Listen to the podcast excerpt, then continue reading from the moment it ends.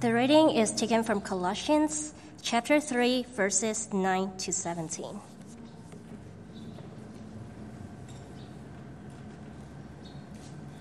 Do not lie to each other, since you have taken off your old self with its practice and have put on new self, which is being renewed in knowledge in the image of its creator.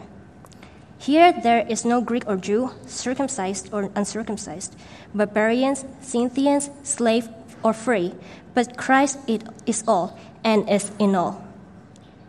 Therefore, as God's chosen people, holy and dearly loved, clothe yourselves with compassion, kindness, humility, gentleness, and patience. Bear with, with each other and forgive whatever grievances you may have against one another. Forgive as the Lord forgave you. And over all these virtues, put on love, which binds them all together in perfect unity. Let the peace of Christ rule in your hearts, since as members of one body you were called to peace. And be thankful. Let the word, of Christ dwell in your rich dwell in you richly as you teach and admonish one another with all wisdom, and as you sing psalms, hymns, and spiritual songs with gratitude in your hearts to God. And whatever you do, whether in words or deed, do it all in the name of the Lord Jesus, giving thanks to God the Father through him. This is the word of God.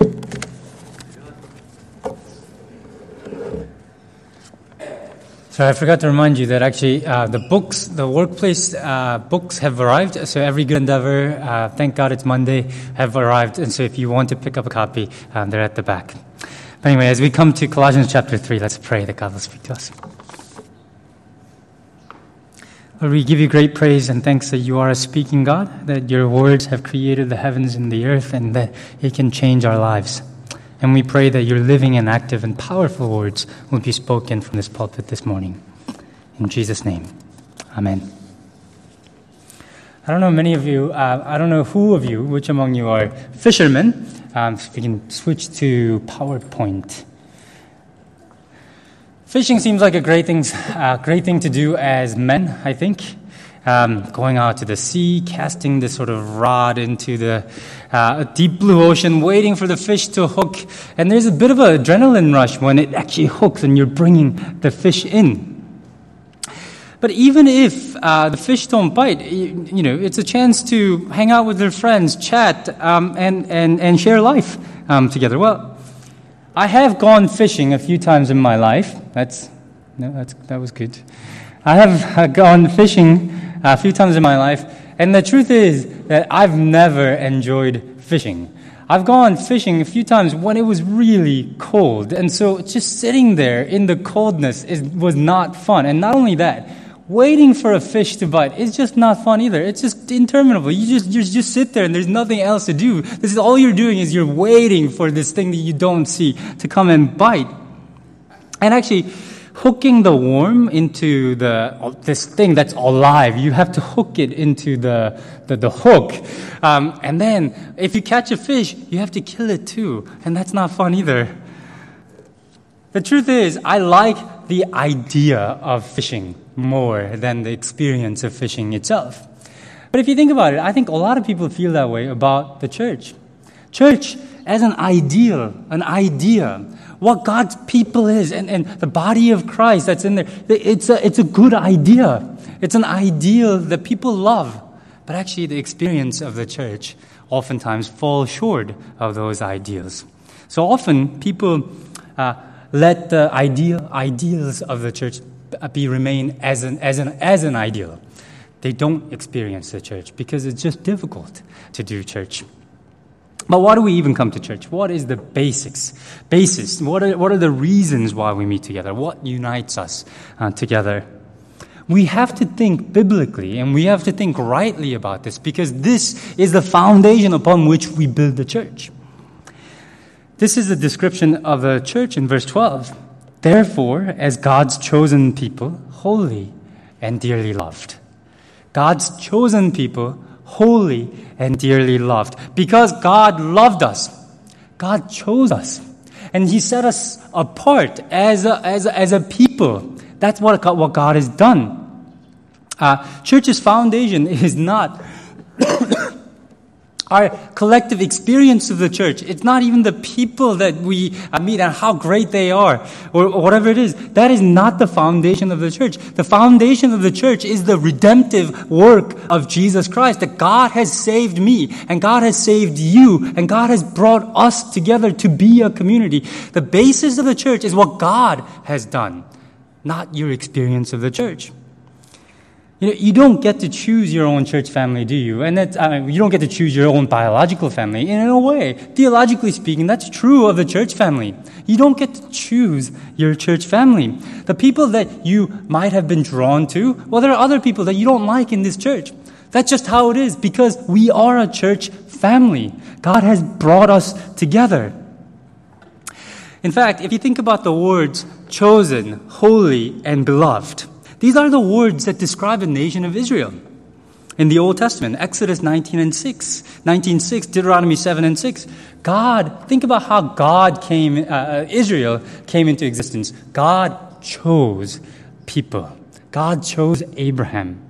God gave birth to the nation. And it's the same with us. Peter says, once we were not a people, but now we are. Now we are a people of God. That's good.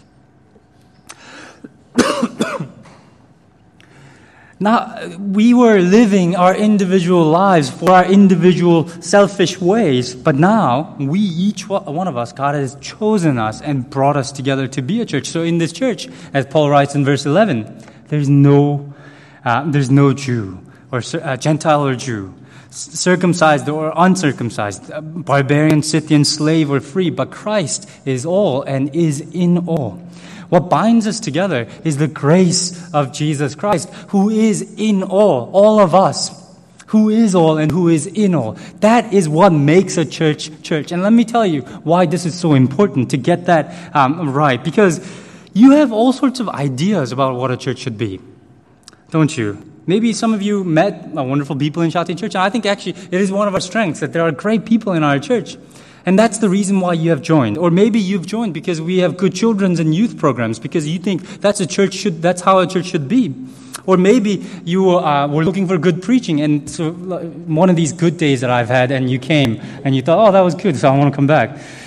Maybe you think church is a place where people are helped, and so you joined a small group or something and you were helped in your time of trouble. Maybe you think uh, church is about great music, and you've come because of the great music that we have. Now, these are good reasons to join a church, but these, this is not the reason why we continue to meet together.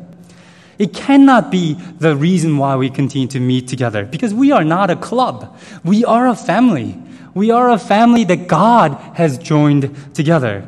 You see, we are sinners. Each one of us saved by God, and God brings sinners to the church. And so, uh, uh, so sooner or later, you will be disappointed. You'll be disappointed by this person who's sitting next to you. At, at some point, maybe they'll say the wrong things. With the best of intentions, we make we get it wrong sometimes, don't we? Maybe the music will suffer sometimes. Maybe the, I know the preaching has suffered in the past, or um, the, the, the, the children's, or whatever it is. These things will suffer. But if that, that's the reason why you come to church, you come for the wrong reason. That is not thinking biblically and theologically about the church. You come to church, we come to church because God has saved each one of us and God is doing a new thing in this world, creating a new community of people together. We are a people now. Once we were not a people, but we are now. Once we have not received mercy, but we have now. That's why we come, because of the action of God. So, the natural um, uh, uh, application of this is join the church. Get into the, the church life. Get into uh, what this is all about. Commit to uh, uh, uh, links um, come to our prayer meetings, get, get in, involved in serving. Find out what's going on in this church because Christ has joined us together. Sorry, this is not working. I'm not sure why. All right. Um, could you go to the next slide, please? Why is this? See, this is hard for me to be gracious at sometimes. This is, you'll be disappointed at, at, at, different points if you come for things like this. Ah, here we go. Uh, I want to say, if you don't uh, join this church, that's okay. If you are, um, I know that there are uh, visitors, maybe it's actually not God's will for you to be here. But commit to a church. It doesn't have to be this one, but commit to going to a church. Be all in there uh, in words of Joshua Harris, stop dating the church. Many people date the church, don't they? They come and check out this church and that, that church and they get different things for themselves. They're selfish in their church. But you commit to the relationship. You commit to the people around you. Be all in and find out what's going on and be all in into the church. The fact that you belong to Universal Church means that you should express that membership by belonging to one church, to a local church. Think about the metaphor of the church in the Bible. One, it's family, right? Family are people that you know, that you spend time with. You get to know them. That's church. But actually, in our scripture, in verse 15, the, the, the, the relationship is even tighter than that, right? In verse 15, it says, You are members of one body. That's what the church is. You are members of one body, and that's a close knit relationship that we have. So be a member. Be part of the body. Don't be a floater. And if you consider yourself a Christian and you do not come to church regularly, and maybe there, people will be listening to this online, if you don't come belong to a church regularly, I fear for your salvation. I don't know whether you are a Christian because there's no such a thing in the Bible as an unchurched Christian. There's no such a thing it's hard to go from uh, this passage to point, pinpoint exactly this, this message because actually Paul just assumes that if you're a Christian, you belong to a body. He just assumes it. He speaks to a people who already belong to the body. God has joined us together. We are a church because of God, because of Christ. And if you come to church and you come and go without talking to anybody, once again, that's not biblical either. You are doing an individualistic thing, aren't you? You come for God and for God alone, but not for others. But don't you see that God has linked us together to be a body of Christ? May I quickly give one advice to all those who also feel like um, that their church family uh, compete with uh, their biological family. They're competing with time. You have to choose between sort of your biological family, spending time with your family, uh, biological family, or church family. But may I say, don't stop viewing this relationship as a competitive relationship, as, a, as two rivals, right? In order for you to be a good husband, in order or for you to learn to be a good husband, there are many single people, uh, people here, or, or in order for to be a good wife, to learn how to be a good wife, in order for your children to come to love Jesus, you need the church family. You need others around you here. You need the aunties and uncles from this church to be part of your biological family's life.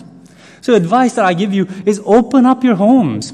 Invite these people in. Invite the single people in into your, into your homes and get your children to come to know them.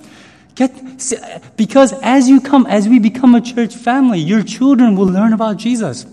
As the church encourages you in your marriage, you learn to be a good, better husband and you learn to be a better wife. That's why the church exists. Church exists so that we can become a good family, biological family as well. So don't um, you know, people often think of, I think in Hong Kong, it's like you never go, come into somebody else's house. It's like a little castle with the moat around and the drawbridge and the crocodiles and things um, in, the, in the moat. Lower the drawbridge down, invite people in to your lives. Invite church people into your life. That's the only way. You, mu- you will not make this into a competing relationship, but a relationship that will help you to become good parents, good husband, good wife, and good children. Many of us shy away from being church because the idea um, is good, but it's hard. Being an individual is a lot easier than being a community. This is uh, uh, me before I got married, and look how happy I look. Sorry, I am happy. I'll show you another picture soon. Um, when I was single, I did whatever I wanted. I ate whatever I wanted, whenever I wanted. I did the dishes maybe once every three um, days or so because no one cared. I was just by myself. It was great. But having been married for the last six months, look how happy I am in this. I'm beginning to realize actually how being a single and living that individualistic life has been so detrimental in my holiness, in my being Christ like. Because being married means that I can't be selfish anymore. Being married means that I have been joined together with another person and her feelings, her desires, her habits have to become part of my life. And I have to learn to be less selfish. And I'm learning, honey, I'm learning. Many of you have had the same experience when you got married. When you got married, you learned quickly how selfish you have been. But I should say, this is not just the experience of, it shouldn't be the experience for just married people. It should be the experience for all of us because when you were saved, when God spoke to you and you gave your life to Christ, God has joined you to other, other family members in this church. The people around you are your family, and you have to make space for them. You have to make your life about them as well. God has joined you together in this family, and you have to be less selfish. You have to work on being a family. You have to make space for other people's problems, other people's life. We cannot be a church if we're just individuals. Many of you have um, uh, uh and think about how difficult this must have been for the Colossians. Uh, Colossians, for the first time in history, Gentiles and Jews were calling themselves brothers and sisters. They had never mixed with each other before. Think about how difficult that must have been. Circumcised or uncircumcised, under different understanding of religion and how we should be, how should, we should be even, this was a problem even within the church, wasn't it? People are trying to figure out whether they should be circumcised and not circumcised. This was a problem for the church. There was educational differences too. Barbarians and Scythians. Scythians are synonymous for basically uncouth, uneducated, uncultured people. There are educational differences. There was also status problems. Slaves, uh, slave owners and the slaves were now becoming brothers and sisters. Think about how difficult that must have been for the Colossians church. But look what Paul says. He says, there is no Jew or Gentiles. No uh, circumcised or uncircumcised, um, no barbarians and Scythians, slave or free, because Christ is all that matters. Jesus Christ, Jesus Christ is what binds us together, he says. This is the picture of the church. And Paul is brutally honest then about how difficult that is. Um, look at the, the, the list in verse 12, what you have to put on to be a church. This is the list. Clothe yourself with compassion, kindness, humility, gentleness, and patience. These are not qualities that you need when everything's nice. These are qualities that you need when things are difficult. Being compassionate, kind, hum- humble, gentle, and patient. And not only that, he goes on to say in verse 13, endure each other. Right? Bear with each other. It's literally put up with each other. Once again, this isn't, uh, uh, this isn't a thing that, that, this isn't something that Paul has to say if everybody's so nice to each other, right? It's because there are unpleasant things happening within the church. He says, put up with each other, endure each other. Even with the best of intentions, we'll get it wrong. And sometimes, because we're all sinful people, sinfulness will come out in, as we do church together. Endure each other. But then he takes a step further. He says, he goes on to say, Forgive one another if you have grievances against someone. Forgive as the Lord has forgive, uh, forgiven you. Jesus uh, forgives us as many times as we come to Him. Forgive each other as Christ has forgiven you. And that's hard to do, but then He takes it even a step further than that. He goes on to say in verse 14, and over all these virtues, put on love, which binds them together in perfect unity. It's not enough just to forgive. In order to, for us to be perfectly united, we have to love. We have to work on loving one another. It's easy to lower the standard of what a church should be, what a community should be. God's community should be when you get disappointed. it's easy to give up um, altogether in striving for that unity. It's easier for you to come to church, sit back, not talk to anybody, just enjoy your relationship with God and go home. It's a lot easier. But that is not God's design for the church. That is not God's design for you and for me. It's certainly not God's design for Sha Tin Church. It should not be that way. It's easy um, when uh, when when things go bad. Will you let love be the rule? Will you let peace of Christ be the rule in your heart, so that we you may offer that peace to each other? Graham Beynon, um, in his book uh, God's New Community likens the church to a church plant, uh, uh, uh, organ transplant surgery. Sorry, there's a picture of organ transplant surgery there. Um, in an organ transplant uh, surgery, what happens? the big question after the operation is will the body take this organ or will it reject it? Will it continue fighting? Will the body continue fighting against the organ or will, will it accept it and live in harmony? right? The problem with all of us, the church family, is that all of us have been implanted into this body. All of us are new. And so, therefore, it is very, the, the possibility of rejection is great. Possibility of the conflict, of us walking away, is so great. But Jesus calls then to love to let, in verse 15, peace of Christ rule in your hearts as members of your body. One body, we were called to peace. So when you're offended, you'll have a choice. You'll have a choice. Will you forgive and love, or will you reject and walk away from that relationship? Will you let the peace of Christ dwell in your heart and offer that peace to each other? Or will you let anger, pride, selfishness be the rule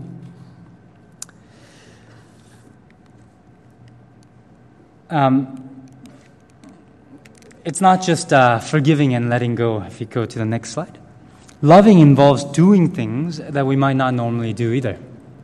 It might be calling and finding out uh, what's going on uh, uh, in the lives of those who haven't been able to make it to church this week. Um, it might be going visiting somebody rather than ignoring the situation. A lot of times we ignore difficult people, we ignore difficult problems in our church. But loving means going and seeking them out. Will you put on the virtue of love? Will you let peace rule in your heart so that you might offer this peace to others? But if we go, um, as we go to the third point, um, we have to, in order to, for this to work, we have to go back to the basics again and again. We really need to let Christ be, uh, be all and in all we need to reflect on what that means for us deeply. This is partly what it means, isn't it? Um, the next slide, please. That once you bec- you've become a Christian, the greatest thing that could ever happen to anyone has ever has happened to you. Think about what has happened. Your eyes were opened and you saw Jesus, uh, uh, the risen Christ as your Lord and Savior. That is the greatest thing that, that could ever happen to anyone. Our spirit was revived and our relationship with God has been restored. Our punishment for all our sins, God's wrath on our sins have been taken away because Jesus took it away, he, because He died for us and we have been freed from the slavery to sin. Think about death, the tyranny of death that it had. It held grip um, in humanity. It has been freed open. The gate of hell, the gate of death has been flung open with the resurrection of Jesus Christ. We have the hope of new life with Christ. We have died with him and we will rise with him. That's great news. And in order for us to be a community, we have to be deeply rooted in that good news of Jesus Christ, in the grace of Jesus Christ. So Paul writes, he goes on to say, Let the word of Christ dwell in you richly. Teaching, admonishing one another with all wisdom, singing, singing psalms, hymns, and spiritual songs with gratitude in your heart. Verse 16. We have to let the message of Christ, the word of Christ, dwell in ourselves richly in order for this community to work. And you notice that Paul didn't say, Let the word of Christ dwell among you richly as your pastor teaches, admonishes, and sings. No. It's only when we do this, we will all be able to do this. We are here to teach each other the word of Christ. I have the privilege of teaching this church the Word of God, but I shouldn't be the only teacher here. You are all teachers. I am, it's my job to help you to learn the Word of God so that you may speak the Word of God to each other. You know, there are people here who are new to Christian faith, maybe people who are exploring the Christian faith, or people who want to go deeper in the Christian faith. It's impossible for me to meet with all of you. It's impossible for me to teach all of you. Are you learning? In view to teach others, to speak the word of Christ to others, so that the word of Christ may dwell in all of us richly. It's our job, not just mine, yours as well. And secondly, are we admonishing each other? Once again, it is not just my job as yours. Do we warn each other when our earthly natures come out?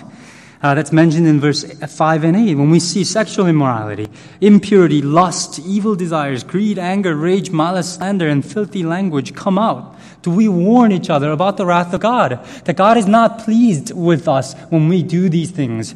That God will discipline us because He loves us. Because He loves us, He will discipline us. He will bring us back to Himself. Are we warning each other with the word of Christ? Are we doing that? In other words, are we getting in each other's business? Are we getting in each other's business? You have my permission to do so because you have the Bible's permission to do so. God says, warn each other. But in order for that to work, we have to get to know each other. We have to see you often. You have to see, we have to see you in small groups. We have to see you uh, in relationship with each other because even when we are in good relationship, it's very difficult to warn each other, uh, admonish each other, isn't it? I mean, sometimes I, you know, with Mary, I say some things to Mary, or Mary, or Mary says stuff to me. It's really hard to get it right, to warn each other in the right way, even when the relationship is strong. So, are we building that relationship? And as we do, are we teaching each other and are we warning each other? That we're a loving church means that we don't let people uh, live in sin that we spur each other on to be more like Christ, towards the holiness of Christ. That is why God has brought us together, towards to, so for us to be more like Christ. Let the word of Christ dwell among, among you richly as you teach, admonish, and finally sing. Sing psalms, hymns, and spiritual songs with gratitude in our hearts. Once again, we sing because, as Colossians um, writes, as Paul writes, we sing because this is also a way for us um, to know, to let the word of Christ dwell in us richly. It's the message of Christ dwelling in us as we sing psalms and hymns and spiritual songs. Oftentimes, people think that songs are a way of meeting God or being in the presence of God. Well, that doesn't make much of a sense. God has met us in Christ Jesus already. Even if you don't feel like it, you are in the presence of God already. God is here with us. It's not a way of meeting God. You might feel emotional, and that's great. God meets us in our emotions, but it's not a way of meeting God. You meet God through Christ. You are in the presence of God through Christ as you approach the throne of God in Christ's name. That's how you meet, meet Christ. But we sing because as a joyful response to what God has done for us we sing as a praise and thanksgiving, and also to remind each other that this is the message of Christ, that this is the word of Christ, the joy that we express. This is what it means to know Jesus. The truth that we proclaim um, uh, uh, as we sing, that's how the message of Christ comes to dwell in us richly. That's why we sing. I know I was surprised to hear actually that there are many people who don't like singing um, in our church staff. It's actually Charles. Charles does not like singing. It fits well with his grumpy demeanor and things. No, I joke. He's a great guy. Uh, but uh, um, even he sings. The reason why he sings is not for himself. But to remind all of you as he sings. The people next to you, next to him, we sing on Sunday morning, not just for ourselves as our private worship of God, but remind each other to let the word of Christ dwell in us richly. That's why we sing. I started out talking about how uh, people shy away from doing community because it's difficult because community is really hard. But at the same time, most people in the world, in, in this world, want a community. They're desperately seeking to be part of a community, to connect with others. As selfish as we are, as individualistic as we are, we want to know others and we want to be known by others. God has created us um, in this way. But unlike other communities in this world, the church has a great hope. The church has a hope because our center, the reason why we meet together is not how nice we are. The reason why we meet together is because God has called each one of us and saved us and brought us together. That's why we meet. That's why the church has hope. That's why church has hope because we can continue bearing with each other, forgiving each other, loving each other, as Christ has forgiven us, as Christ has loved us. And what a community that is. Community that also speaks the word of Christ to one another, that warns to be more like Christ together, to sing together so that the word of Christ may dwell in us richly. There is hope for this church as long as Christ is at the center of what we do. There is hope, not just for this church, for this community, but for the whole world. If we make this community about Christ, as we point others who are desperately seeking to be in a community, that as we point to, as we become a community that's Christ centered, the world will see that the world has hope. But it does depend on us. It is hard, but this is the church. This is what God has called us to be. Let's pray.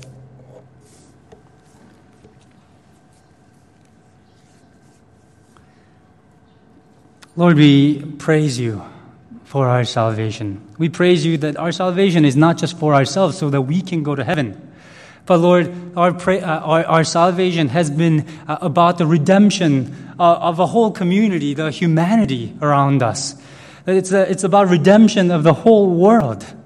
And Lord, we thank you for bringing us to this community and help us to be Christ centered. Help us to teach each other, to admonish each other, um, to sing the message of Christ so that Christ's message will dwell in us richly, that we may give hope to the people around us.